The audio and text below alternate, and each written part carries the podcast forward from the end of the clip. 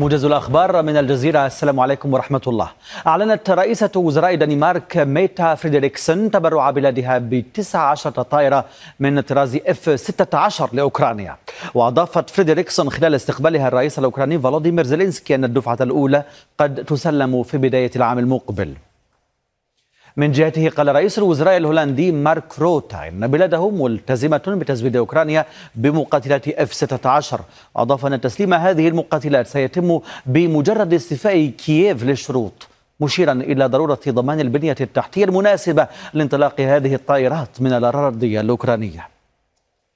من جانبه كشف سلاح الجو الأوكراني سعيه للحصول على مقاتلات من بريطانيا وفرنسا والسويد. وقال الرئيس الأوكراني فلاديمير زيلينسكي أن بلاده ستتسلم من هولندا الطائرات بعد تدريب الطيارين والمهندسين، وإنها ستكون حافزا للجنود وللمدنيين.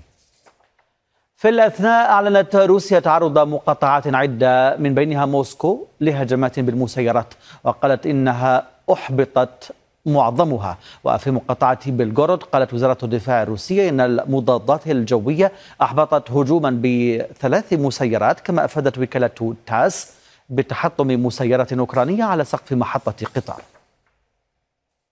وصف عبد الفتاح موسى مفوض الشؤون السياسية والسلم والأمن في مجموعة إيكواس، وصف موقف قائد الانقلاب بالحديث عن فترة انتقالية بأنه محاولة لربح الوقت. كما شدد موسى في حديث على أن إيكواس ستستخدم فيها كل الخيارات المتاحة إذا ما أدركت نقادة الانقلاب في النيجر يتلاعبون بها، على أن الخيار العسكري لا يزال مطروحا على الطاولة.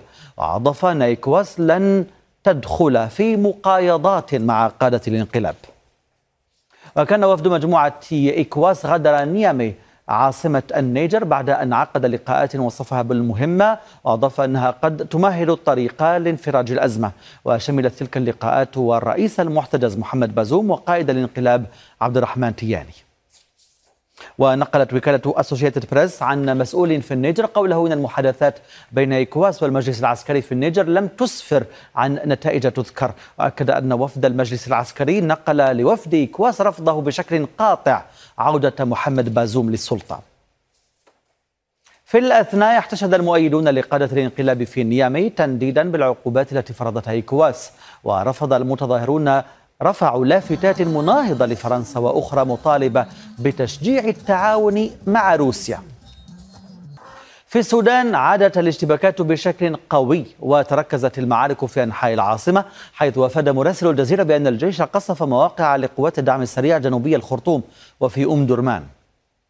في الأثناء شهدت مدينة الفولة بولاية غرب كردفان حركة نزوح في ظل أعمال نهب واسعة. وقد أعربت بعثة الأمم المتحدة في السودان عن قلقها من زيادة مستوى العنف خلال الفترة الأخيرة في المناطق المأهولة بالسكان في ولايتي جنوب وغرب كردفان، داعية إلى حماية المدنيين. أشكركم على متابعة هذا الموجز، أينما كنتم طابت أوقاتكم بكل خير.